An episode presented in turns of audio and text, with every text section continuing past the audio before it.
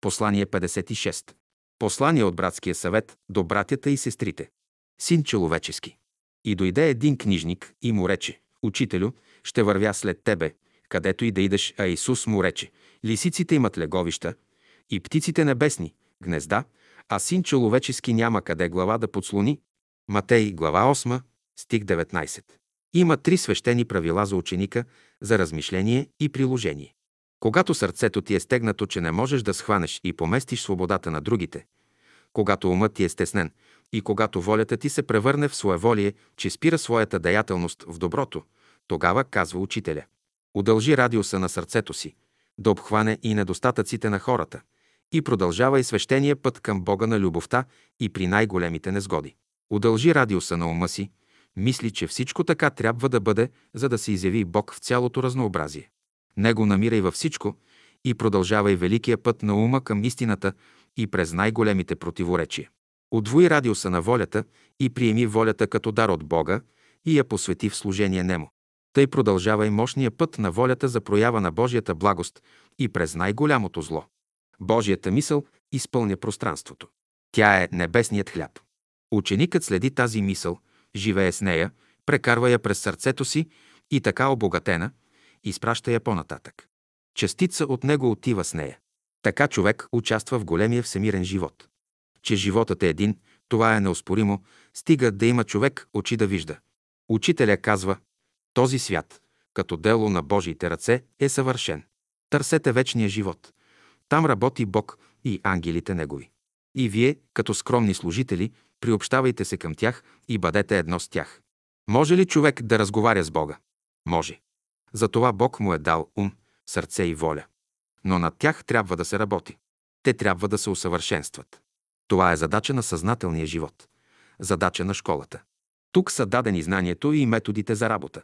Изучавайте формите на живота. Те всички представляват изложение на космичния човек. Чрез тях ние можем да го изучаваме, да добием представа за него. Животът е необозрим в своето разнообразие. Всеки свят се проектира във формите тук, на Земята. Разгледайте едно растение от това гледище. Направете анализ, преведете на наш език всички негови качества и ще получите картината на един чудесен свят, далечен и все пак сроден нам. Тук се иска аналитичен ум, любящо сърце и обширна душа. Човешката душа разбира езика на формите. Тя може да разчита тази космична писменост. Един учен откъде черпи вдъхновение, откъде идат в него тези идеи, хрумвания, мисли. Той чете от голямата книга на природата, както детето от своя буквар, а когато дойдем до големите братя, един мистик, той слуша, вижда и живее. Той е в по-горен клас. В това седи истинската работа и учение.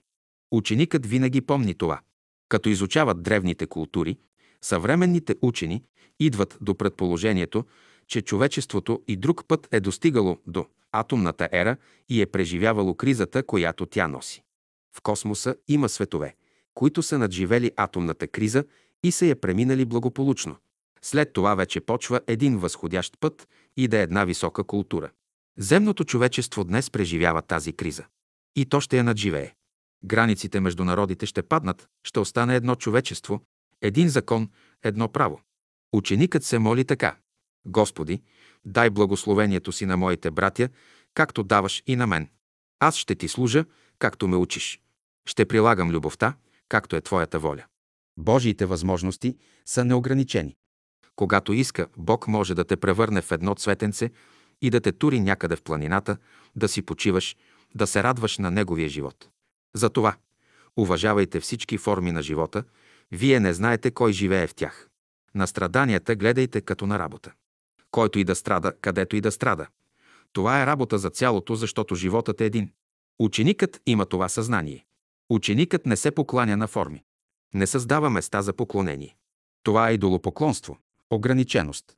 Христос казва, иде време и сега е, когато истинските поклонници няма да се кланят нито на тази планина, нито в Ерусалим, но ще служат Господу в дух и истина. Ще служат в дух и истина. Тогава учениците са свободни и неуязвими. Те вършат работата си при каквито и условия да се намират. Те работят с великия разумен свят и под неговото ръководство и имат радостта, че са негови служители. В Господнята молитва е казано: Научи ни да правим Твоята воля, да осветяваме Твоето име и да те славословим винаги. Това учете всякога. Наистина, животът е велика школа. Помнете трите правила. Мислете върху тях. Използвайте всеки случай да ги прилагате. Благословението на учителя да бъде над всички нас. София, август 1973 година.